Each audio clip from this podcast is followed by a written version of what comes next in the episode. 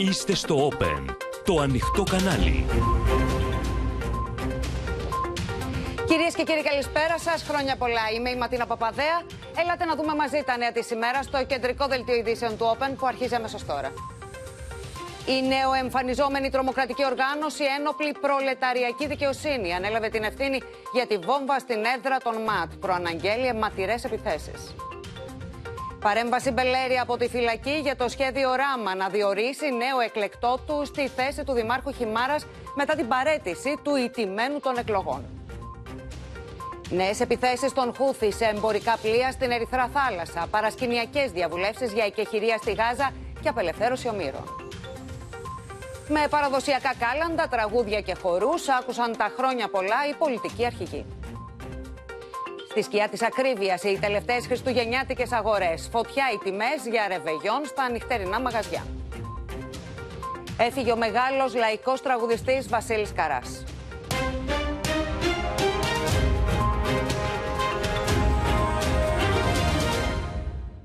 Και να ξεκινήσουμε, κυρίες και κύριοι, το δελτίο μας με τη δυσάρεστη είδηση που έγινε γνωστή πριν από λίγο. Έφυγε από τη ζωή σε ηλικία 70 ετών ο μεγάλος λαϊκός τραγουδιστής Βασίλης Καράς. Πάμε στην Αναστασία Αργυριάδου που θα μας ενημερώσει. Αναστασία.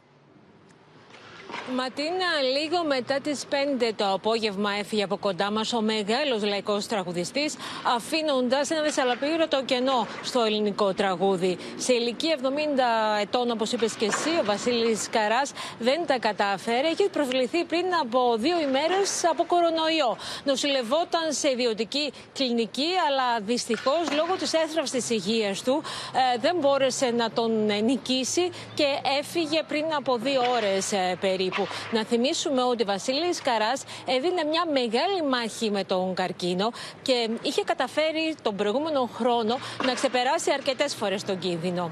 Η κηδεία του, σύμφωνα με πληροφορίες, θα γίνει στην ιδιαίτερη πατρίδα του, το κοκκινοχώρι Καβάλας, το οποίο καπούσε πάρα πολύ. Αυτά είναι η τελευταία του επιθυμία. Είχε προσφέρει και μεγάλο έργο σε αυτόν τον τόπο. Φυσικά όλοι οι φίλοι συγγενείς, ε, οι θαυμαστές του θα είναι κοντά του να του πούν το τελευταίο αντίο αφήνοντας ένα μεγάλο κενό στην ε, μουσική λαϊκή σκηνή της ε, χώρας μας. Ε, Αναστασία Αργυριάδου, σε ευχαριστούμε πολύ. Στην υπόλοιπη επικαιρότητα, κυρίες και κύριοι, με μια άκρος απειλητική προκήρυξη, πρωτοεμφανιζόμενη τρομοκρατική οργάνωση, ένοπλη προλεταριακή δικαιοσύνη, ανέλαβε την ευθύνη για την τοποθέτηση βόμβα στην έδρα των ΜΑΤ στο Γουδί. Στην τρισέλιδη προκήρυξη, ο συντάκτης υποστηρίζει ότι η οργάνωση ήρθε για να μείνει, ανοίγοντας νέα εποχή για την τρομοκρατία στη χώρα μας και απειλεί με νέα αιματηρά ένοπλα χτυπήματα. Με μια άκρος απειλητική προκήρυξη, η οργάνωση Ένοπλη Προλεταριακή Δικαιοσύνη ανέλαβε την ευθύνη για την τοποθέτηση βόμβα στην έδρα των ΜΑΤ στο Γουδί. Προαναγγέλει νέα αιματηρά χτυπήματα και υποστηρίζει ότι ανοίγει ένα νέο κύκλο για την τρομοκρατία στη χώρα μας. Αυτή τη φορά ήσασταν τυχεροί. Δεν θα ισχύσει το ίδιο την επόμενη φορά. Στην τρισέλιδη προκήρυξη που αναρτήθηκε σε ιστοσελίδα του αντιεξουσιαστικού χώρου, τα μέλη της οργάνωσης εξαπολύουν απειλές κατά της αστυνομίας αλλά και κατά προσώπων που κατέχουν θέση στην πολιτική και οικονομική ζωή της χώρας. Την επόμενη φορά τα ένστολα καθάρματα θα βρεθούν απέναντι από τις κάνες των όπλων μας. Και αυτό δεν είναι απειλή, ούτε προειδοποίηση. Είναι δέσμευση. Εδώ έχουμε μια πολύ σοβαρή προκήρυξη, η οποία είναι ξεκάθαρη, είναι κατανοητή. Δεν στρέφεται μόνο κατά της αστυνομίας, στοχοποιεί τους αστυνομικούς υπαλλήλους αλλά ταυτόχρονα απειλεί το σύστημα. Οι συγγραφείς τη προκήρυξης από το κείμενο ξεκαθαρίζουν ότι η τρομοκρατία επέστρεψε. Θα προτάξουμε την προλεταριακή δικαιοσύνη για όλους τους νεκρούς από την αστυνομική βία. Έχουμε ευθύνη να πολεμήσουμε για αυτούς. Με το όπλο στο χέρι και το όραμα ενός νέου κόσμου στις καρδιές μας. Μπορείτε να καταλάβετε ότι από σήμερα οι Έλληνες αστυνομικοί για άλλη μια φορά θεωρούν τον εαυτό τους ως ενδυνάμει στόχο τρομοκρατών. Πώς μπορούν να εργαστούν αυτοί οι άνθρωποι όταν ξέρουν βγαίνοντας από το σπίτι κάποιος σημαδεύει. Πρόκειται για μια προσπάθεια αναβίωσης του Αντάρτικου πόλης ε, με κύριο στόχο τον οργανισμό της ελληνικής αστυνομίας και τους Έλληνες αστυνομικούς. Στην ανακοίνωση που δημοσίευσαν τα μέλη της οργάνωσης αποκαλύπτουν και το σήμα της ένοπλης προλεταριακής δικαιοσύνης. Πρόκειται για ένα αστέρι μέσα σε έναν κύκλο. Στο κάτω μέρος ο σχεδιασμός του αστεριού διακόπτεται από ένα καλάσνικοφ. Η αντιδημοκρατική, όπως και πριν και τώρα, κάνει ό,τι είναι δυνατό για να φτάσει στους τρομοκράτες και να τους οδηγήσει στη δικαιοσύνη. Το ένιγμα του τρόπου κατασκευής και της συνδεσμολογίας του εκρηκτικού μηχανισμού που τοποθετήθηκε στην έδρα των ΜΑΤ λύνεται και αυτό στην πρώτη ανακοίνωση, στην οποία τα μέλη της οργάνωσης αναφέρουν πως η ένοπλη προλεταριακή δικαιοσύνη αντλεί διδάγματα από τις εμπειρίες παλαιότερων ένοπλων οργανώσεων τόσο στην Ελλάδα όσο και στο εξωτερικό. Πάμε να δούμε λοιπόν με τη Μίνα Καραμίτρου πώς διαβάζουν οι αναλυτές της αντιτρομοκρατικής την προκήρυξη αυτή της νέου εμφανιζόμενης οργάνωσης, αλλά και το γεγονός ότι έσπευσαν να αναλάβουν την ευθύνη για ένα χτύπημα που θα μπορούσε κάποιος να πει ότι δεν είναι πετυχημένο. Κάτι το οποίο, Ματίνα, δεν το συνηθίζουν οι τρομοκρατικές οργανώσεις. Θέλω να πω δηλαδή ότι αυτό που ξέραμε είναι ότι όταν ένα χτύπημα ήταν αποτυχημένο, ε, αφήναν να περάσει, κάνανε ένα δεύτερο χτύπημα και μετά αναλάμβαναν την ευθύνη για το χτύπημα αυτό που θα έβρισκε το στόχο και που σίγουρα θα ε, είχαμε και την έκρηξη στον μηχανισμό που θα είχαν τοποθετήσει. Ε, εδώ λοιπόν φαίνεται ότι έχουμε μια νέα τρομοκρατική οργάνωση, η οποία επίσης βγάζει μια προκήρυξη πάρα πολύ γρήγορα, αναλαμβάνει την ευθύνη και το χειρότερο από όλα είναι ότι απειλεί ευθέως. Να σας πω λοιπόν ότι στην εντρομοκρατική υπάρχει ο φόβος ότι τις απειλές τους θα την κάνουν πραγματικότητα. Υπάρχει ο φόβος λοιπόν ότι θα επανέλθουν με ένα καινούριο χτύπημα και μάλιστα ότι στόχος τους θα είναι αστυνομικός. Και ότι το χτύπημα αυτό θα είναι και σε σύντομο χρονικό διάστημα και θα είναι αιματηρό έτσι όπως απειλούν στην προκήρυξή τους. Και γι' αυτό το λόγο μάλιστα έχουν δοθεί εντολές για αυξημένα μέτρα και γύρω από τα αστυνομικά τμήματα, αλλά και για αυξημένα μέτρα mm-hmm. αυτοπροστασίας στους αστυνομικούς που περιπολούν ε, έξω. Να σας πω ότι οι αναλυτές της τρομοκρατική επίσης δίνουν πολύ μεγάλη σημασία σε δύο λέξεις που υπάρχουν στον ε, τίτλο αυτής της νέας τρομοκρατικής οργάνωσης. Ένοπλη και δικαιοσύνη. Έρχονται λοιπόν και συστήνονται ότι με τα όπλα θα επιβάλλουν τη δικαιοσύνη που θεωρούν αυτοί ότι πρέπει να επιβληθεί. Επίσης, να σας πω ότι θεωρούν στην τρομοκρατική ότι βρισκόμαστε πια μπροστά σε μια νέα εποχή ε, για την τρομοκρατία. Όπως λοιπόν εδώ έχουμε μια νέα τρομοκρατική οργάνωση, λένε ότι θα ξεκινήσουμε να έχουμε ένα νέο κύκλο τρομοκρατικών οργανώσεων, θα εμφανιστούν και άλλες τρομοκρατικές οργανώσεις. Και αυτό στο οποίο επιμένουν Ματίνα είναι ότι έχουμε να κάνουμε με έναν παλιότερο στρατολόγο και με έναν καινούριο ο οποίος είναι στην εκτέλεση. Μπορεί μάλιστα να είναι ένας ο στρατολόγος και να είναι περισσότεροι αυτοί που είναι στην εκτέλεση.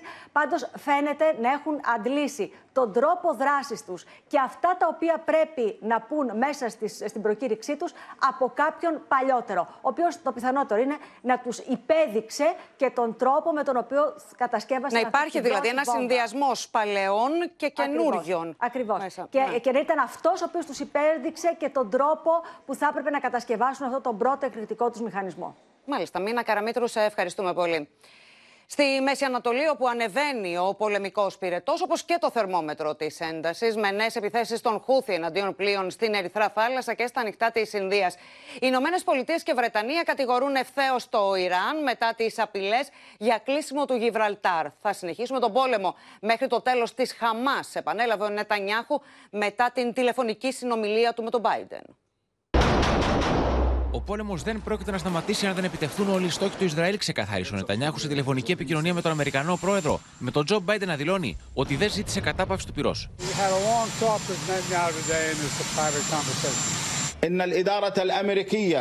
بسلوكها لا تزال تؤكد انغماسها ومشاركتها الكاملة في العدوان Οι Χούθη εξαπέλυσαν νέε επιθέσει εναντίον εμπορικών πλοίων. Μετά το χτύπημα που δέχτηκε με ντρόουν δεξαμενόπλου Ισραηλινών συμφερόντων ανοιχτά τη Ινδία, άλλα δύο πετρελαιοφόρα και ένα αμερικανικό αντορπιλικό που έπλεαν στην Ερυθρά θάλασσα έγιναν στόχο επιθέσεων.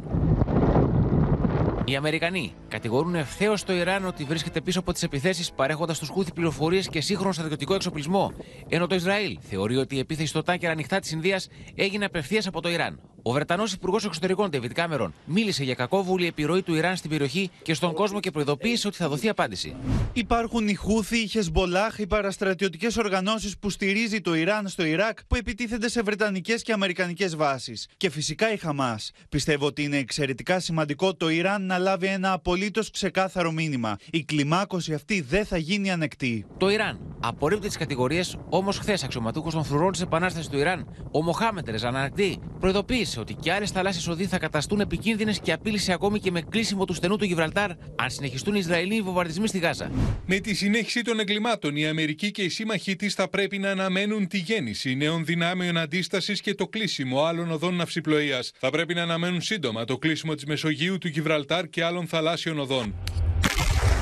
Η κλιμάκωση του βομβαρδισμού στη Γάζα έχει ενώσει τους Άραβες και έχει φέρει στο ίδιο τραπέζι χώρες όπως το Ιράν και η Αίγυπτος, των οποίων οι σχέσεις ήταν για δεκαετίες τεταμένες. Μετά τη συνάντηση που είχαν για πρώτη φορά τον Νοέμβριο στο περιθώριο της Αραβοϊσλαμικής διάσκεψης στο Ριάντ, ο Ιρανός πρόεδρος Ραϊσί τηλεφώνησε στον Αιγύπτιο ομολογό του Σίση και συζήτησαν την προοπτική αποκατάστασης των διπλωματικών του σχέσεων. Πάμε να συναντήσουμε στην αίθουσα ειδήσεων την Χριστίνα Ιορδανίδου, να δούμε όλα τα νεότερα Χριστίνα, καθώς είναι σε εξέλιξη παρασκηνιακές διαβουλεύσεις για εκεχηρία, αλλά και για την απελευθέρωση των ομήρων.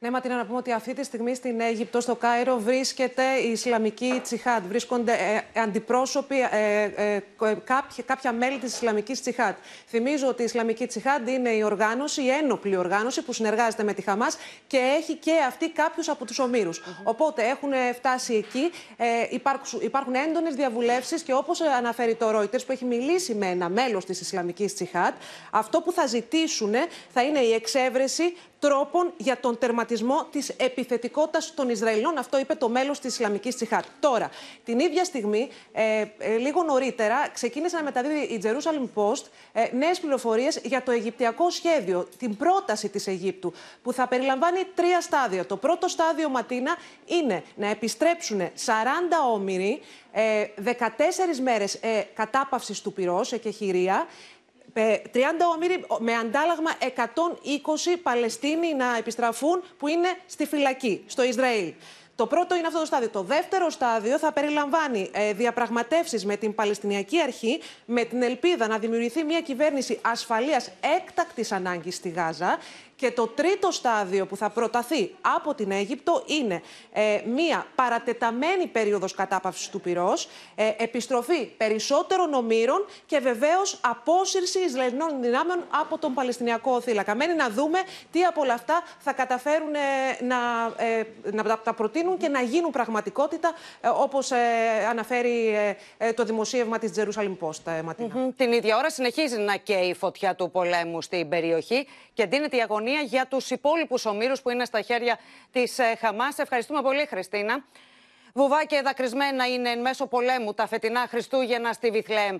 Οι εκδηλώσεις ακυρώθηκαν, ενώ συγκλονιστική είναι η Φάτνη έξω από τον ναό της Γέννησης, με το Άγιο Βρέφος τυλιγμένο σε λευκό σάβανο ως φόρο τιμής στα θύματα του πολέμου.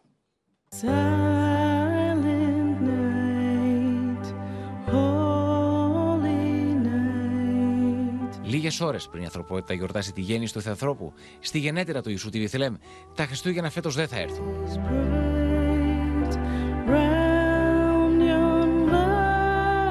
Μαύρες είναι οι φιγούρες της Μαρίας και του Ιωσήφ και το άγιο βρέφος τυλιγμένο σε λευκό σάβανο, φόρος τιμής στα νεκρά παιδιά που είναι θύματα του πολέμου του Ισραήλ και της Χαμάς στον Παλαιστινιακό θύλακα. This is a message to the whole world that uh, the whole world is celebrating Christmas, but not Bethlehem.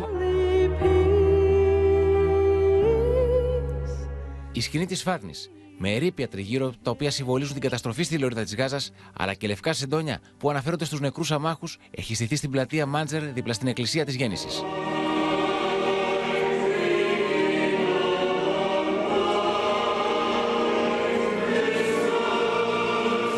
Η Βιθλέμ, συνήθως γεμάτη με τουρίστες και προσκυνητές, αυτή την εποχή του χρόνου είναι έρημη. Τα ξενοδοχεία είναι άδεια, ενώ κάποια δεν έχουν ανοίξει καθόλου. يعكس أو يعكس بالتحديد ما يحدث في غزة. Μέσα στο ναό προσέφονται μόνο ελάχιστοι τόπιοι χριστιανοί κάτοικοι.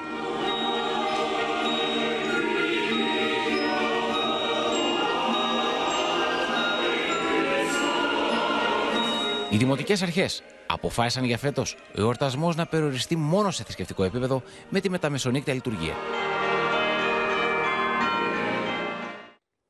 Έχουμε συνδεθεί με τις ε, Βρυξέλλες και τη Μαρία Ρόνι. Κοντά μας και ο Παντελής Βαλασόπουλος.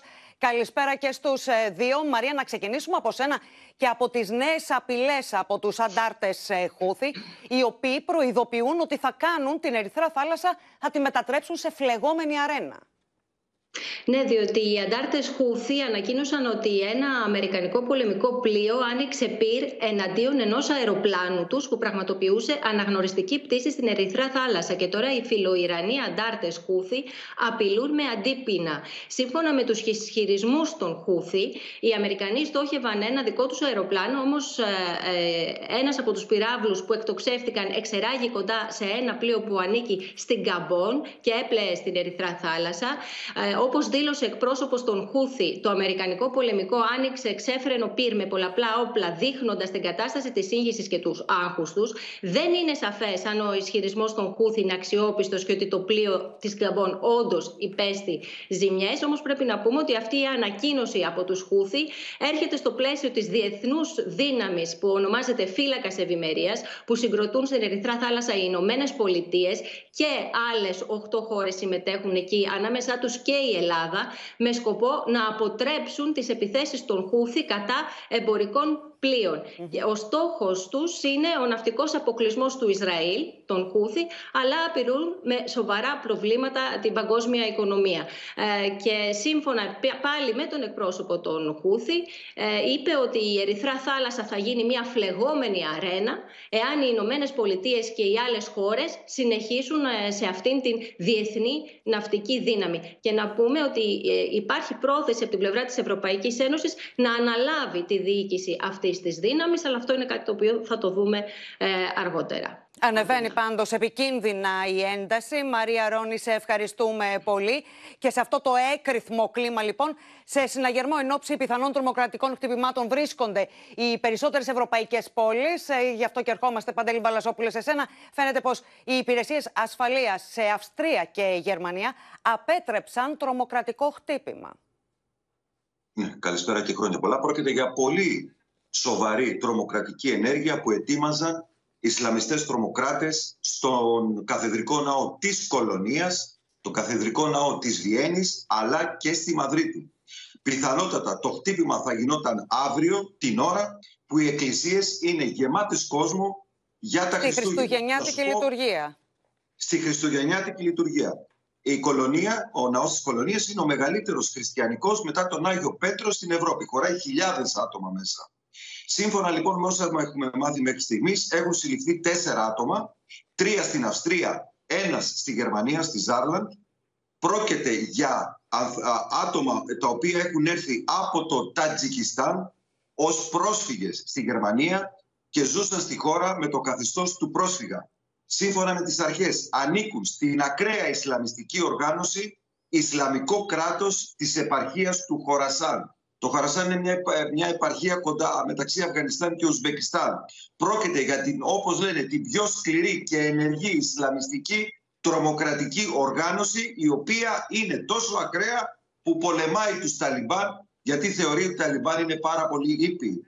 Αυτοί οι άνθρωποι λοιπόν ετοιμαζόντουσαν να σκοτώσουν άτομα τις ημέρες των Χριστουγέννων έχουν συλληφθεί αυτή τη στιγμή και βέβαια από ό,τι καταλαβαίνεις τα μέτρα ασφαλείας στη Γερμανία και γενικότερα σε ολόκληρη την Ευρώπη είναι αυτή τη στιγμή πάρα πολύ ισχυρά με αστυνομικούς να περιπολούν παντού και κυρίως να ελέγχονται όσοι μπαίνουν σε εκκλησίες και χώρους λατρείας. Mm-hmm. Ματίνα. Είναι ιδιαίτερα αυξημένα υπό το φόβο τρομοκρατικού χτυπήματος. Ευχαριστούμε πολύ, Παντελή Βαλασόπουλε. Αλλάζουμε θέμα. Ραχδές εξελίξεις στην υπόθεση Μπελέρη φέρνει η παρέτηση του ηττημένου δημάρχου Χιμάρας, Γκέργη Γκόρο. Πληροφορίες αναφέρουν ότι ο Έντι Ράμα θα διορίσει νέο δήμαρχο της αρεσκίας του, λύση που δεν νομιμοποιείται από το Αλβανικό Σύνταγμα. Άμεση ήταν η αντίδραση του Φρέντι Μπελέρη, ο οποίος με μήνυμά του μέσα από τη φυλακή καλεί τον Αλβανό Πρωθυπουργό να μην φυτέψει έναν ακόμη εκλεκτό του στη Δημαρχία της Χιμάρας. Τα πειρά του κατά του Αλβανού Πρωθυπουργού έστρεψε με μήνυμά του από τη φυλακή ο εκλεγμένος Δήμαρχος Χιμάρας Φρέντις Μπελέρης μετά την παρέτηση από τη Δημαρχία του αντιπάλου του και εκλεκτού του Ράμα Γκέρκι Γκόρο, αλλά και τις πληροφορίες που λένε ότι τις επόμενες ώρες η αλβανική κυβέρνηση θα διορίσει στη θέση του Δημάρχου κάποιον που δεν ανήκει στο συνδυασμό του Μπελέρη. Όποιος αναλάβει προσωρινά δήμαρχος μέχρι την αποφυλάκηση και την ορκομοσία μου πρέπει να είναι ένας από τους δημοτικούς συμβούλους που προέρχονται από τη δημοτική παράταξη με την οποία κερδίσαμε με τις δημοτικές εκλογές του Μαΐου του 2023. Δεν μπορεί να είναι άσχετος με την ψήφο του λαού της Χιμάρας κατά τις πρόσφατες δημοτικές εκλογές και πολύ περισσότερο δεν μπορεί να είναι από άλλη περιοχή εκτός του Δήμου της Χιμάρας. Αυτό λένε οι καλύτερες ευρωπαϊκές πρακτικές. Οποιαδήποτε προσπάθεια του Ράμα να φυτέψει κάποιον εκλεκτό του μακριά από τις επιλογές του λαού της Χιμάρας είναι αντίθετη προς τις δημοκρατικές αρχές και από τη ρίζα της λανθασμένη. Σε αυτή τη λύση του προσωρινού δεν μπορεί να φεύγει ένας ηττημένο για να έρθει ένας άλλος από την ηττημένη παράταξη. Δεν υπάρχει εδώ πέρα τίποτα το ευρωπαϊκό, τίποτα το δίκαιο, κανένα σεβασμός. Αυτό που θα ήταν για μας μια ηθική ικανοποίηση θα ήταν να μπει κάποιος εκλεγμένος από τον Δήμαρχο Χιμάρας και από το συνδυασμό του κύριου Μπελέρη. Πριν από λίγες ημέρες, ο Αντιράμα με δημόσια τοποθέτησή του αναγνώριζε από τη μία για πρώτη φορά την Εγκυμπελέρη, αλλά από την άλλη, επικαλούμενος απόφαση του Ανώτατου Ειδικού Δικαστηρίου κατά της Δευθορά, απέκλειε ουσιαστικά το ενδεχόμενο να ορκιστεί δήμαρχος και φωτογράφησε την επικείμενη αλλαγή φρουράς στη Δημαρχία της Χιμάρας. Επτά ημέρες μετά την απόρριψη της αίτησής μου για ειδική άδεια, ο Έντι Ράμα, ως εκπρόσωπος τύπου του δικαστηρίου, δημοσιοποίησε τη δικαστική απόφαση. Εγώ, μέσω των συνηγόρων μου, εννέα ημέρες μετά, δεν έχω πάρει στα χέρια μου την απόφαση. Πώς βρήκε ο Ράμα την απόφαση ενώ δεν είναι διάδικος στη δική, πήγε ο αμερόληπτος δικαστής στον Ράμα και του έδωσε την απόφαση; Προκαταβάλει την υπόθεση. Για τον κύριο Ράμα, ο κύριος Μπελιέρης είναι καταδικασμένος. Η Αθήνα πάντως έχει διαμηνήσει στα τύρανα ότι η αναγνώριση και μόνο της νίκης Μπελέρη από τον Ράμα δεν αρκεί και χρειάζονται και άλλα βήματα για να ανάψει το πράσινο φως για την ενταξιακή πορεία της Αλβανίας στην Ευρωπαϊκή Ένωση. Σεβόμαστε τη δικαιοσύνη, την αλβανική δικαιοσύνη. Πλην όμως, εμείς θεωρούμε ότι θα πρέπει να υπάρξει πολιτική βούληση, γιατί πρόκειται για διοικητικό μέτρο, έτσι ώστε να έχουμε ανάληψη καθηκόντων από το Φρέντι Μπελέρη. Είχαμε ένα βήμα, απαιτείται ακόμη ένα. Μέχρι αυτή την ώρα στη Χιμάρα τηρείται στάση αναμονής, αφού η παρέντηση γκόρου δεν έχει γίνει αποδεκτή. Νέα δεδομένα στην υπόθεση Μπελέρη. Πάμε στην Έφη Κουτσοκώστα για να δούμε, Έφη, ποια είναι η εκτίμηση, πώς αντιδρά η Αθήνα μετά τις τελευταίες εξελίξεις που είχαμε. Έχουμε νέα δεδομένα στο τραπέζι μετά τις τελευταίες εξελίξεις. Ο ίδιος ο Φρέντι Μπελέρης από τη φυλακή ε, όπου βρίσκεται, παρά το γεγονός ότι η παρέμβασή του ήταν αρκετά αιχμηρή και με πολλά καρφιά κατά του Έντι Ράμα, φαίνεται να κάνει μισό βήμα πίσω. Δηλαδή να αποδέχεται ότι τουλάχιστον σε αυτή τη φάση δεν θα είναι ο ίδιος αυτός που θα ασκεί τα καθήκοντα του Δημάρχου της Δημαρχίας της Χιμάρας, αλλά κάποιος άλλος. Άρα όλο το θέμα ή όλη η συζήτηση περιστρέφεται γύρω από το πρόσωπο που προσωρινά έστω θα αναλάβει τη Δημαρχία της Χιμάρας. Και όπως είδαμε, ο Φρέντι Μπελέρης φυσικά θέλει να είναι κάποιος από τους δικούς του δημοτικού συμβούλους. Τώρα, σε αυτό το κλίμα, η Αθήνα τηρεί στάση αναμονής. Λέει ότι το μπαλάκι βρίσκεται στο τερέν ε, της αλβανικής κυβέρνησης και συγκεκριμένα του Αλβανού Πρωθυπουργού, που μένει να αποδείξει ότι όλο αυτό δεν είναι απλά ένας ελιγμός. Και αυτό που λέει είναι ότι το πρόσωπο το οποίο θα επιλέξει ο Έντι Ράμα για να αντικαταστήσει τον κόρο, θα πρέπει να αντιπροσωπεύει σε αυτή τη φάση την λαϊκή βούληση της Χιμάρας. Αυτό δηλαδή που ψήφισε ο λαός της Χιμάρας. Δηλαδή να είναι ένα πρόσωπο που θα προέρχεται από την ελληνική μειονότητα ε, της Χιμάρας, αλλά θα προέρχεται και από το συνδυασμό του νικητή των εκλογών, που δεν είναι άλλος από το Φρέντι Μπελέρη. Μετά, λοιπόν, σε κάθε περίπτωση, λέει ότι θα αξιολογήσει τις επόμενες κινήσεις της Αλβανίας η Αθήνα και θα αποφασίσει τις επόμενες κινήσεις τους, φυσικά και στο θέμα της ενταξιακής διαδικασίας των τυράννων. Mm. Μάλιστα, Εφη Κουτσοκώστας, σε ευχαριστούμε πολύ.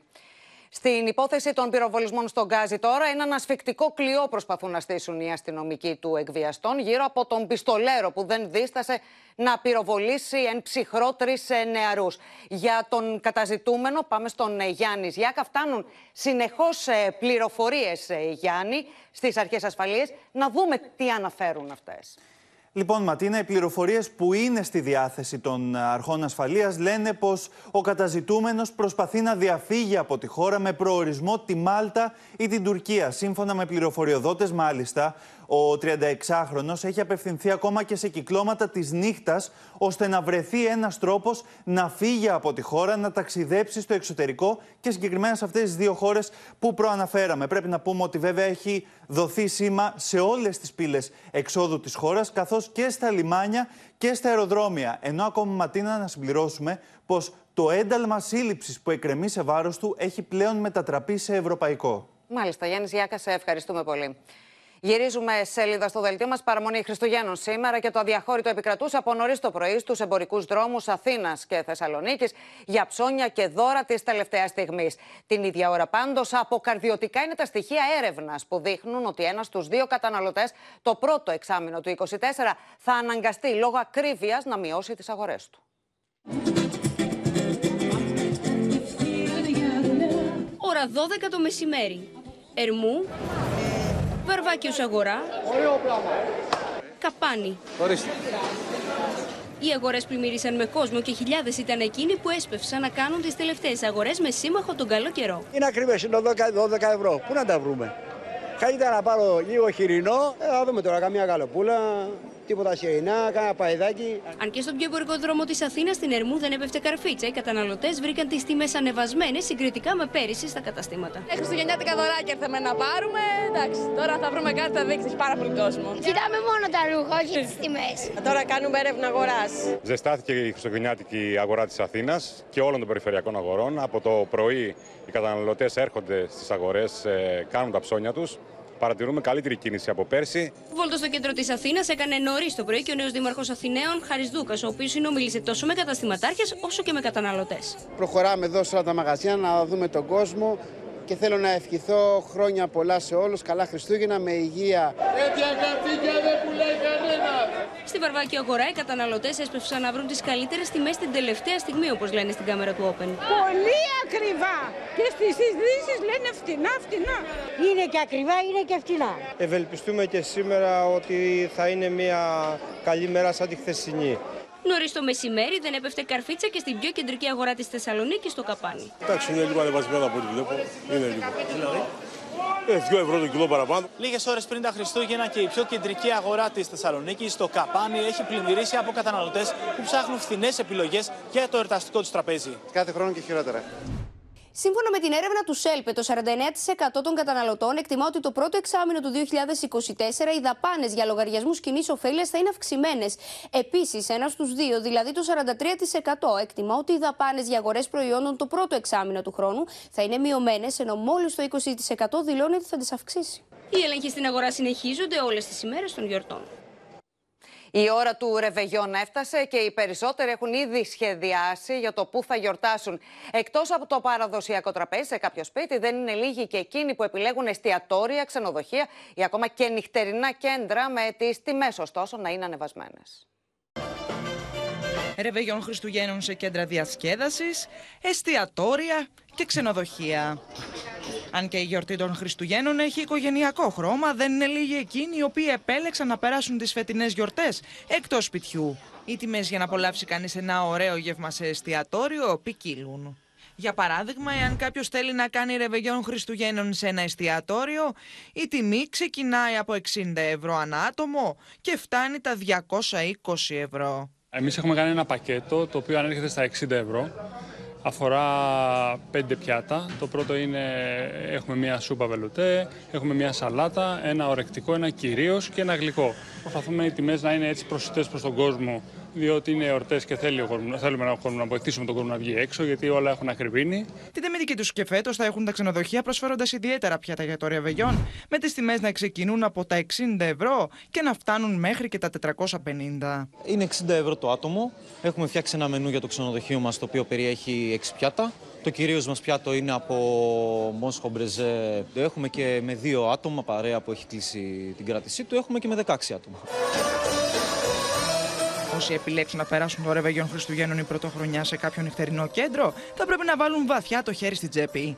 Η τιμή της απλής φιάλης σε ένα από τα μεγάλα νυχτερινά κέντρα κυμαίνεται από 190 ευρώ έως 250 ανά 4 άτομα. Η special φιάλη ξεκινά από τα 250 ευρώ και μπορεί να φτάσει έως και τα 300. Ενώ για την premium οι τιμές κυμαίνονται από 300 έως 500 ευρώ. Για να απολαύσει μια παρέα 8 ατόμων, ένα από τα πρώτα μεγάλα σχήματα θα πρέπει να βάλει βαθιά το χέρι στην τσέπη, καθώς η πρώτη σειρά ξεκινάει από 3.000 ευρώ έως 4. Η δεύτερη από 2.500 έως 3.000, η τρίτη από 2.000 ευρώ και η τέταρτη σειρά από 1000 ευρώ έως 1500. Από το μενού των εορτών δεν λείπουν και οι πιο οικονομικές επιλογές. Μπορεί ο καθένας ανά 40 ευρώ να κάνει το δικό του δείπνο. Υπάρχουν και κρατήσει για φαγητό, υπάρχει και πάρα πολύ walk-in κόσμος που θα έρθει, θα προτιμήσει τα ποτά μας. Δεν είναι λίγοι εκείνοι που θα επιλέξουν να κάνουν ρεβέγιον στο σπίτι λόγω των τσουχτερών τιμών. Και οικονομικά τώρα, μα το σκεφτείς. Αυτές τις μέρες δεν είναι για έξω, πιστεύω. 60 ευρώ το άτομο. Όχι, μενού. όχι, αγάπη μου. Για πολλά νοικοκυριά η ακρίβεια έχει κάνει το χριστουγεννιάτικο ρεβεγιόν απαγορευτικό. Τα παραδοσιακά κάλαντα από συλλόγους και φορείς άκουσαν σήμερα η πρόεδρος της Δημοκρατίας και η πολιτική αρχηγοί, άλλοι με τσακώνικη διάλεκτο και άλλοι με μαντινάδες, με τον Κυριάκο Μητσοτάκη να δέχεται ευχές και για τη μέση του που τον ταλαιπωρεί τις τελευταίες μέρες. Πλημμύρισε χριστουγεννιάτικες μελωδίες στο Προεδρικό Μέγαρο με την Κατερίνα Σακελαροπούλου να τα ακούει πρώτα από την μπάντα των ενόπλων δυνάμεων και την Προεδρική Φρουρά.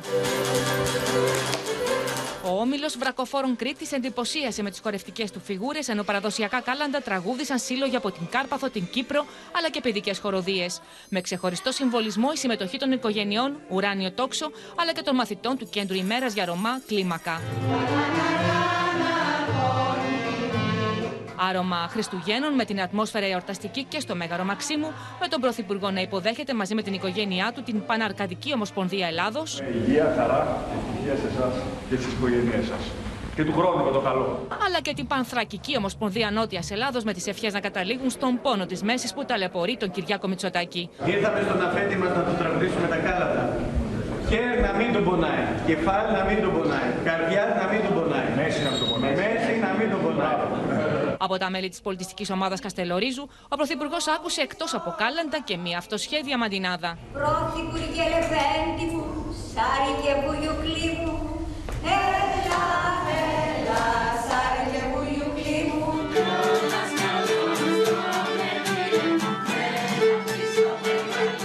Τον σύλλογο Δικτέη Καστρινή τη Πανελλήνια Ομοσπονδίας Πολιτιστικών Κριτικών Σωματείων καλωσόρισε στο γραφείο του στην Κουμουνδούρο ο Στέφανος Κασελάκης για να του τα ψάλουν. Εύχομαι ειρήνη σε όλο τον κόσμο, αλληλεγγύη ανάμεσά μας στην ελληνική κοινωνία. Δεν έλειψε ο μαλεβιζιώτικο χορός με την κριτική λύρα και το λαού τον να ηχούν στο χώρο και τον πρόεδρο του ΣΥΡΙΖΑ να σχολιάζει. Μικρός ο φόρο, αλλά μεγάλη η καρδιά. Του Προέδρου του Πασόκ ήρθαμε για να πούμε χρόνια πολλά μα προπαντός για να του ευχηθούμε. Όχι μόνο κάλαντα αλλά και μαντινάδα, είπαν στον πρόεδρο του Πασόκ οι Αωρίτε, η μοναδική σχολή παραδοσιακών χωρών στην Ελλάδα για μαθητές με αναπτυξιακέ διαταραχές ή κινητικά προβλήματα. Τα παιδιά μας είναι η προτεραιότητά μας. Είναι η προτεραιότητα κάθε οικογένειας Γι' αυτό αγωνιζόμαστε να έχουν όλες τις δυνατές υπηρεσίες από το κράτος. Τα τσακώνικα κάλαντα τραγούδισαν στον Νίκο Ανδρουλάκη τα μέλη της Παναρκατικής Ομοσπονδίας Ελλάδος. Στην τσακώνικη διάλεκτο τα έψαλε η Παναρκατική Ομοσπονδία και στον Δημήτρη Κουτσούμπα που στο Καλαματιανό έσυρε πρώτο στο χορό. Το Κομμουνιστικό Κόμμα Ελλάδας είναι εδώ παρόν κάνοντας μια μεγάλη προσπάθεια να ανοίξουμε την πορεία μια πορεία, μια άλλη πορεία, για μια άλλη διέξοδο, όλοι μαζί. Τις Χριστουγεννιάτικες ευχές τους για υγεία και αγάπη έστειλαν ο Κυριάκος Βελόπουλος και ο Βασίλης Τίνγκα. Τα παιδικά χωριά Σώστη Βάρη επισκέφτηκαν Αλέξης Χαρίτσης, Εφη Αξιόγλου και Νάσο Ηλιόπουλος για να μοιράσουν δώρα και να ανταλλάξουν ευχές με τα φιλοξενούμενα παιδιά. Τα χριστουγεννιάτικα κάλαντα ήχησαν σήμερα και στα σοκάκια και τις γειτονιές της Κωνσταντινούπολης. Τα έψαλαν με χαρά και συγκίνηση ομογενείς και μέλη της εκπαιδευτικής κοινότητας, αλλά και εκατοντάδες εκδρομή που βρέθηκαν στην πόλη για να γιορτάσουν τα Χριστούγεννα. Στη συνέχεια έψαλαν τα κάλαντα και στον Οικουμενικό Πατριάρχη Βαρθολομαίο.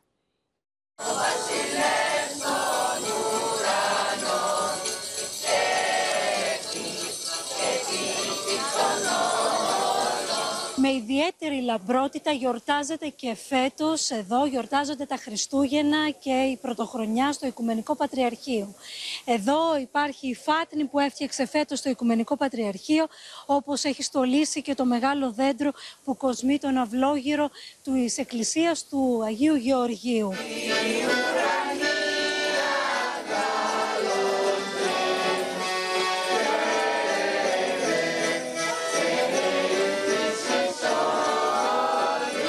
Υπάρχει πολύ πόνος στον κόσμο. Εμείς να έχουμε αγάπη και να είμαστε πάντοτε σε όλη μας τη ζωή άνθρωποι ειρήνης, αγάπης και αλληλεγγύης. Και πάλι χρόνια πολλά. Πώς γιορτάζουμε εδώ τα Χριστούγεννα στην πόλη; τα Χριστούγεννα για μένα είναι μια γιορτή που όλη η οικογένεια ε, έρχεται όλοι μαζί και γιορτάζουν μια στιγμή που γεννιέται η αγάπη.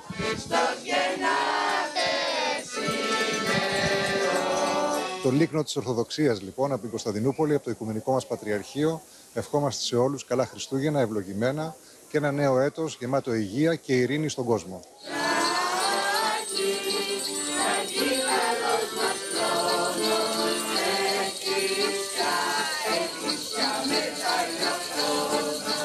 Τα κάλατα των Χριστουγέννων έψαλαν και εδώ στην Κωνσταντινούπολη σήμερα εκατοντάδες Έλληνες, όχι μόνο της πόλης, αλλά και εκατοντάδες Έλληνες που ήρθαν από, από όλη την Ελλάδα. Εμείς προσωπικά είμαστε μια μεγάλη παρέα που καλύπτουμε την Κρήτη από άκρη σ' άκρη.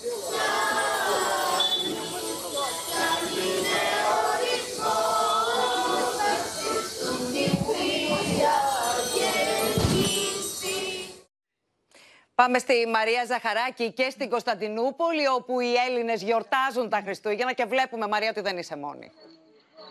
δεν είμαι μόνη. Καλησπέρα.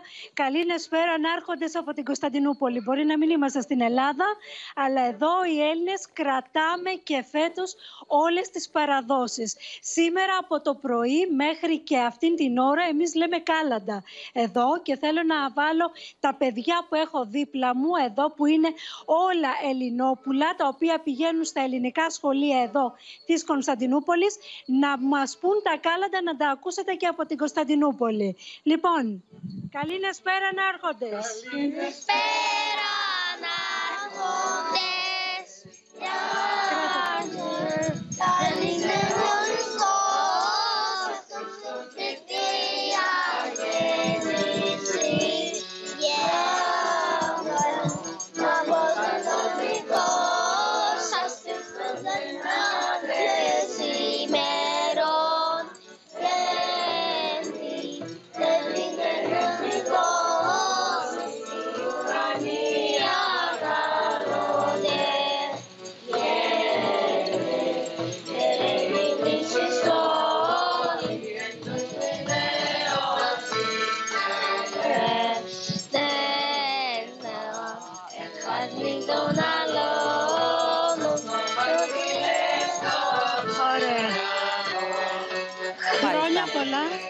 Χρόνια πολλά, νότες χαράς, Έχετε, συγκίνησης, λοιπόν, αλλά τα και χρόνια ελπίδας. πολλά από την Κωνσταντινούπολη.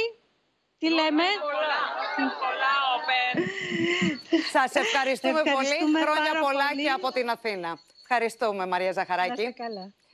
Σε άλλο κλίμα τώρα, σε Χριστουγεννιάτικη Οδύσσια εξελίχθηκε το ταξίδι 100 Ελλήνων που παρέμειναν επί 17 ώρες χωρίς νερό και φαγητό εγκλωβισμένοι μέσα σε λεωφορείο εν μέσω χιονοθύελα στο δρόμο από Πράγα προς Βιέννη. Γολγοθάς όμως αποδείχθηκε και η αεροπορική επιστροφή 180 επιβατών από τη Βουδαπέστη στην Αθήνα.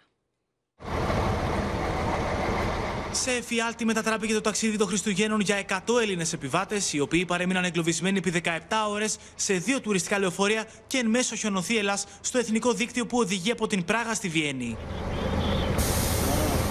Επιβάτης περιγράφει στο Open τις δραματικές συνθήκες που βίωσαν μέσα στο λεωφορείο τη στιγμή που είχαν μείνει χωρίς νερό και φαγητό. Ανάμεσά τους, μάλιστα, ήταν και αρκετά παιδιά, αλλά και ηλικιωμένοι που είχαν άμεση ανάγκη από τη φαρμακευτική τους αγωγή. Έχει ήδη έχει κόσμο που θέλω πρέπει να πάρω φάρμακα.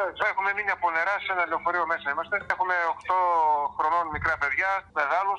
Οι 100 επιβάτες ταξίδεψαν το πρωί της Παρασκευής αεροπορικώ από τη Θεσσαλονίκη προς την Πράγα. Από εκεί επιβιβάστηκαν στα δύο λεωφορεία τουριστικού πρακτορείου και το μεσημέρι ξεκίνησαν το ταξίδι προς τη Βιέννη. Κατάφεραν να διασχίσουν ελάχιστη απόσταση, ώσπου τελικά εγκλωβίστηκαν 200 χιλιόμετρα μακριά από την πρωτεύουσα της Αυστρίας. Είχαμε και κάποια μικρά παιδιά. Δίψαγαν, ε, φοβήθηκαν λίγο, αλλά και εμείς γιατί δεν ξέραμε πότε μπορεί να τελειώσει αυτό. Πάνω από ένα φορτηγά τα οποία είχαν γλιστρήσει πάνω στο χιόνι και είχαν φράξει το δρόμο, αλλά συγχρόνως φράζοντας το δρόμο αυτά ε, στιγμιαία, η συνεχής χιονόπτωση δημιουργούσε πρόβλημα προς τα πίσω Ο Γολγοθά των 100 επιβατών έλαβε τέλος στις δύο τα ξημερώματα, όταν συνοδεία περιπολικών και χιονιστικών τα λεωφορεία ξεκίνησαν και πάλι το ταξίδι για τον προορισμό τους. Ξέρετε κάτι κύριε Πρέσβη, υπάρχει και κράτος όμως. Ας το λάβει το κράτος μας, Έλληνες είμαστε. Ας στείλει μια άλλη πτήση. Ας Για ένα 24ωρο τουλάχιστον πάνω από 180 Έλληνες βρέθηκαν εγκλωβισμένοι στο αεροδρόμιο της Βουδαπέστης εξαιτίας διαδοχικών ακυρώσεων στην πτήση προς Αθήνα λόγω παγετού. Είμαστε στο ήλιος του Θεού.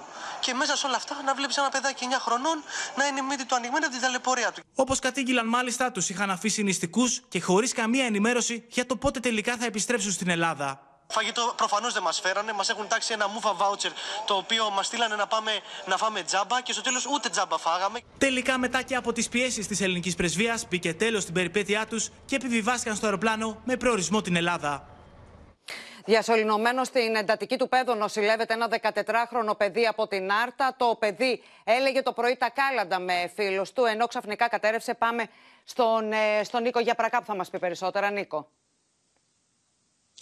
Καλησπέρα, Ματίνα. Και πραγματικά το παιδί χρειάστηκε μέσα να περάσει από τέσσερα νοσοκομεία μέχρι να φτάσει σε μονάδα εντατικής θεραπείας. Να πάρουμε τα πράγματα από την αρχή. Ο 14χρονο έλεγε το πρωί τα κάλαντα μαζί με φίλους του στην Άρτα. Έξω από ένα σπίτι όμως ξαφνικά κατέρευσε. Αμέσως επικράτησε πανικός. Ασθενοφόρο του το ΕΚΑΒ μετέφερε το παιδί στο νοσοκομείο της Άρτας, εκεί όπου υποβλήθηκε σε αξονική ε, τομογραφία. Διαπιστώθηκε ότι έχει εγκεφαλική αιμορραγία και αμέσως δόθηκε εντολή να διακομιστεί σε νοσοκομείο στα Γιάννενα. Έφτασε λοιπόν στο νοσοκομείο Χατζικώστα, εκεί όπου οι γιατροί προχώρησαν στη διασωλήνωσή του και στη συνέχεια το παιδί μεταφέρθηκε στο Πανεπιστημιακό Νοσοκομείο των Ιωαννίνων, όπου οι γιατροί προχώρησαν σε χειρουργική επέμβαση.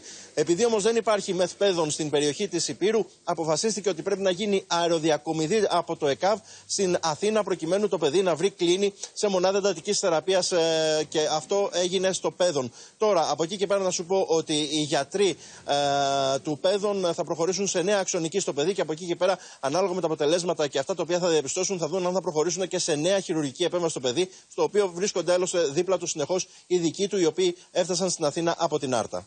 Οι ευχές και οι προσευχές για να πάνε όλα καλά για το 14χρονο. Σε ευχαριστούμε πολύ, Νίκο Γεπρακά. Οι χριστουγεννιάτικες μελωδίες, κυρίες και κύριοι, δεν φτάνουν στην πολύπαθη Θεσσαλία. Η Ευλαμπία Ρεύη και ο Σπύρος Χαριτάτος αφουγκράστηκαν και μεταφέρουν την αγωνία των πλημμυροπαθών από χωριά του κάμπου, που είδαν όλη τους τη ζωή να βυθίζεται στις λάσπες.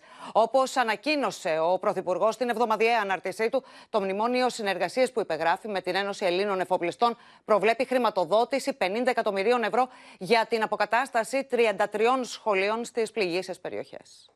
Είμαστε στο καφενείο Πλάτανος, στο χωριό. Μαραθέα. Είναι πολλά άτομα που δεν πήραν τα 6-600 ακόμα. Αυτή τη στιγμή άλλο σας ρωτάγαμε. Όλη η ζημιά που έχετε πάθει Ναι. είναι σε ένα συγκεκριμένο ποσό. Ποιο μπορούμε να πούμε ότι είναι αυτό; Πάνω από ένα 200, ένα εκατομμύριο 200. 1 εκατομμύριο 200.000.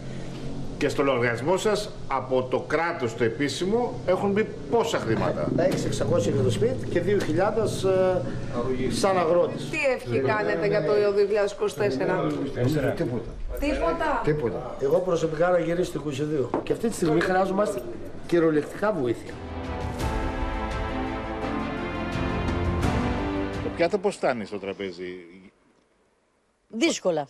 Χριστούγεννα, γιορτές; Ναι. Εγώ να σας πω, παιδιά, δεν έχω μπει καθόλου στο κλίμα. Δεν.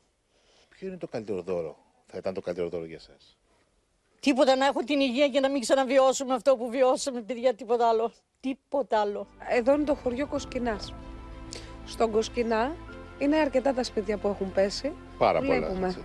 ένα από αυτά Ολική καταστροφή, έτσι. ακριβώς και μπορούμε να διακρίνουμε και στον τοίχο ότι το σηματάκι είναι κόκκινο. Γιαγιά, περιμένεις να έρθει το κρεβάτι; Ναι. και για την ώρα ζει σε κοντέινερ.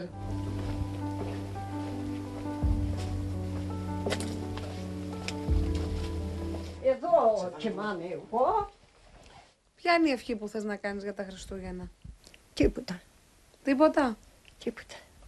Να είναι γερά τα παιδιά και το εγγόνι. Τίποτα δεν θέλω. Τι ζωή πέρασε η μέρα, δεν ήμουν έτσι. Μη κρέμψει το σπίτι, με ρίξει κάτω. Κάτι μου λέει αυτή η λέξη Χριστούγεννα. Αυτή τη στιγμή η πλατεία μας θα ήταν στολισμένη, το χωριό μας θα ήταν ζωντανό. Νομίζω ότι είστε οι μοναδικοί κάτοικοι που βρήκαμε στο χωριό μεταμόρφωση. Δηλαδή, τρομάξαμε να βρούμε άνθρωπο. Μαζεύετε χρήματα οι κάτοικοι γιατί σας κάνουν πλιάτσικο. Ναι, είδε πριν μια εβδομάδα περίπου κάποιοι, κάποιοι μπήκαν μέσα σπίτι, βγάλαν τις καλκοσουλίνες, βγάλαν τα, τα σώματα, τα καλοριφέρ, του καλοριφέρ. Ζητήσαμε από κάποια security να μας πει το ποσό, μας είπε 2.500 το μήνα και αποφασίσαμε τώρα μόνοι μας να κάνουμε κάποιες περιπολίες το βράδυ.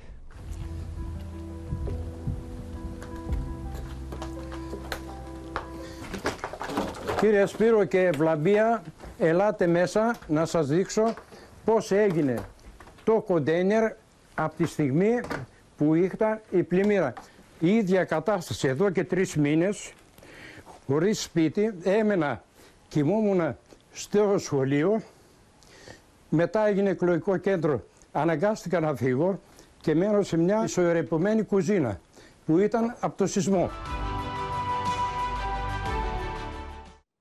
Από άκρη σε άκρη, σε όλη τη χώρα, πόλεις και χωριά έχουν φορέσει ήδη τα γιορτινά τους και υποδέχονται τα Χριστούγεννα με παραδόσεις και έθιμα που έχουν τις ρίζες τους πίσω στο χρόνο και να βιώνουν με τον πιο μαγικό τρόπο. Ανάμεσά τους οι φωτιές στι γειτονιές της Φλόρινας και οι μομόγεροι στην Κοζάνη. Καλές γιορτές, χρόνια πολλά. Έθιμα και παραδόσεις που παραμένουν αναλύωτα στο χρόνο αναβίωνουν και φέτος σε όλες τις γωνιές της Ελλάδας.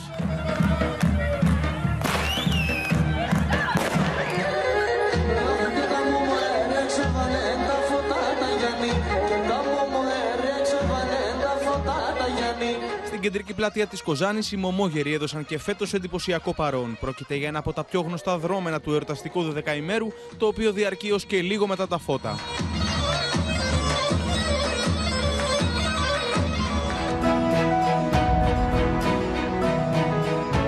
Φλόρινα τα νεμοσκορπίσματα ολοκληρώθηκαν χθες το βράδυ με τις μεγάλες φωτιές που άναψαν στις γειτονιές.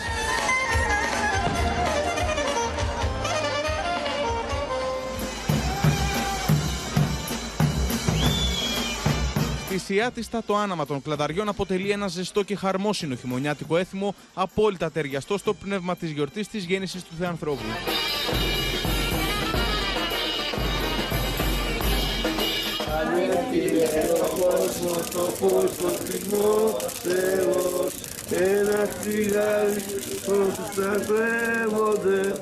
Στη Ζάκυνθο από νωρίς το πρωί της παραμονής των Χριστουγέννων, οι νοικοκυρές κάθε σπιτιού ζυμώνουν με τον παραδοσιακό τρόπο τη χριστουγεννιάτικη κουλούρα σε ξύλινες σκάφες.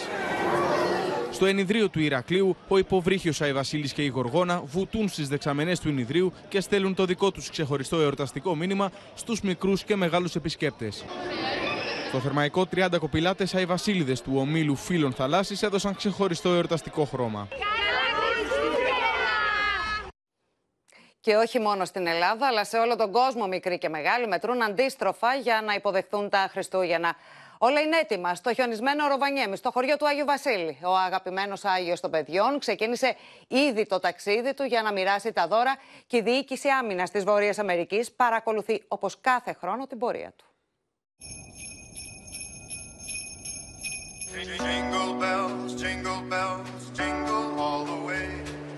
Oh, what fun it is to ride in a horse, horse, horse. Το μαγικό χωριό του Άι Βασίλης στο Ροβανιέμι υποδέχεται μικρούς και μεγάλους όπως κάθε χρόνο. Χιονισμένα τοπία και μοναδική φύση χαρίζουν και φέτος στου επισκέπτες μοναδικές στιγμές. Τα ξωτικά κατέγραψαν όλες τις ευχές των παιδιών και τα δώρα μπήκαν μέσα στα πακέτα τους. Ο αγαπημένος Άγιος των παιδιών ξεκίνησε άλλωστε ήδη το ταξίδι του για να μοιράσει τα δώρα και η διοίκηση αεροδιαστημικής άμυνας της Βόρειας Αμερικής παρακολουθεί όπως κάθε χρόνο την πορεία του. So, NORAD has 68 years'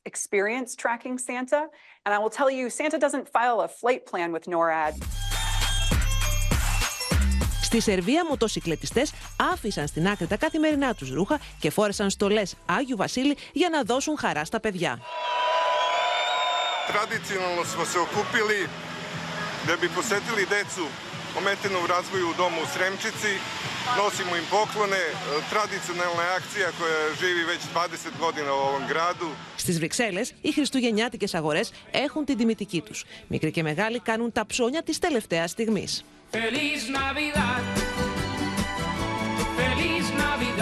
Στη Βραζιλία, φορώντας βατραχοπέδιλα αντί για μπότες και φιάλι οξυγόνου αντί για σάκο με δώρα, έκανε την εμφάνιση του Άγιος Βασίλης. Já é mágico a gente ver o Papai Noel, né? E nosso filho desse jeito, né? Emocionado, com certeza o Papai Noel então dentro d'água, num ambiente que é tão diferente, com certeza é uma experiência bem, bem legal. Το παραμυθένιο Λονδίνο μετράει αντίστροφα για να γιορτάσει τα Χριστούγεννα και η αγορά του Covent Garden πλημμυρίζει από κόσμο. Στη στολισμένη Μόσχα ο κόσμος ανεβαίνει στα καρουζέλ και δοκιμάζει εορταστικές λιχουδιές.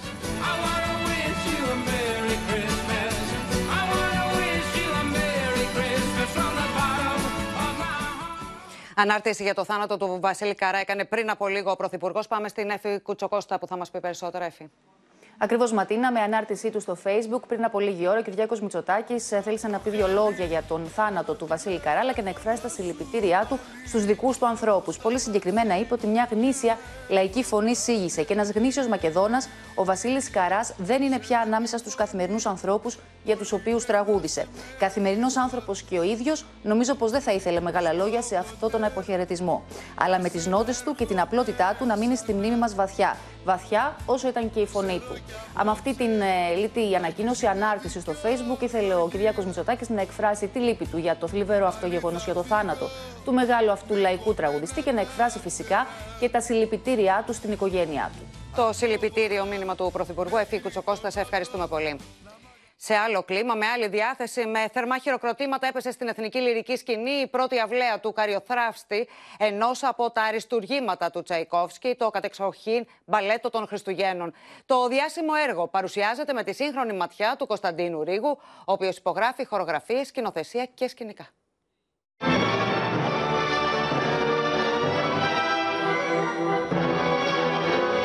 Στον μαγευτικό κόσμο του παραμυθιού και του ονείρου ταξιδεύει το κοινό κάθε ηλικίας μέσα από τον κοσμαγάπητο καριοθράφστη του Τσαϊκόφσκι, ένα αριστουργηματικό μπαλέτο που είναι ταυτισμένο με τα Χριστούγεννα.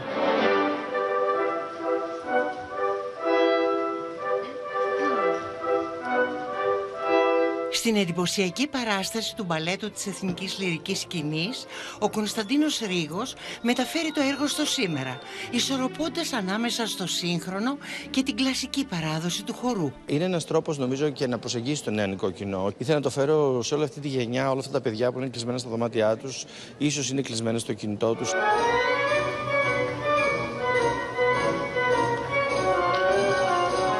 Στις δύο πρώτες παραστάσεις, τους ρόλους της πριγκίπισσας και του πρίγκιπα ερμηνεύουν η Ορτάν Σμιγέ Μοράν και ο Ζερεμί Λουκέρ από τον παλέτο της όπερας του Παρισιού.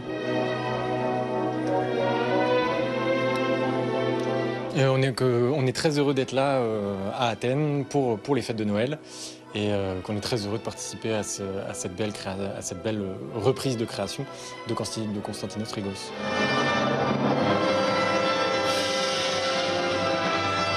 Την μικρή Μαρή Κλάρα που ονειρεύεται και ταξιδεύει μέσω της φαντασίας της ενσάρκωσε η ελευθερία στάμου. Μ' αρέσει που η μικρή είναι ανέμελη με τα κοτσιδάκια της, με το φόρεμά της, ζει σε ένα φανταστικό κόσμο.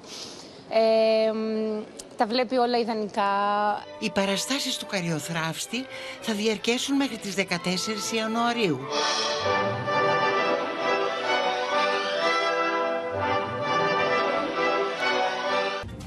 Και στο σημείο αυτό το δελτίο μας ολοκληρώθηκε. Μείνετε στο Open. Αμέσως μετά ακολουθούν οι εικόνες με τον Τάσο Δούση και στις 9 μην χάσετε τις καλύτερες στιγμές από το χριστουγεννιάτικο Celebrity Travel με τον Νίκο Κοκλώνη σε ένα εορταστικό best of επεισόδιο. Κυρίες και κύριοι, από όλους εμάς, καλό βράδυ, καλά Χριστούγεννα.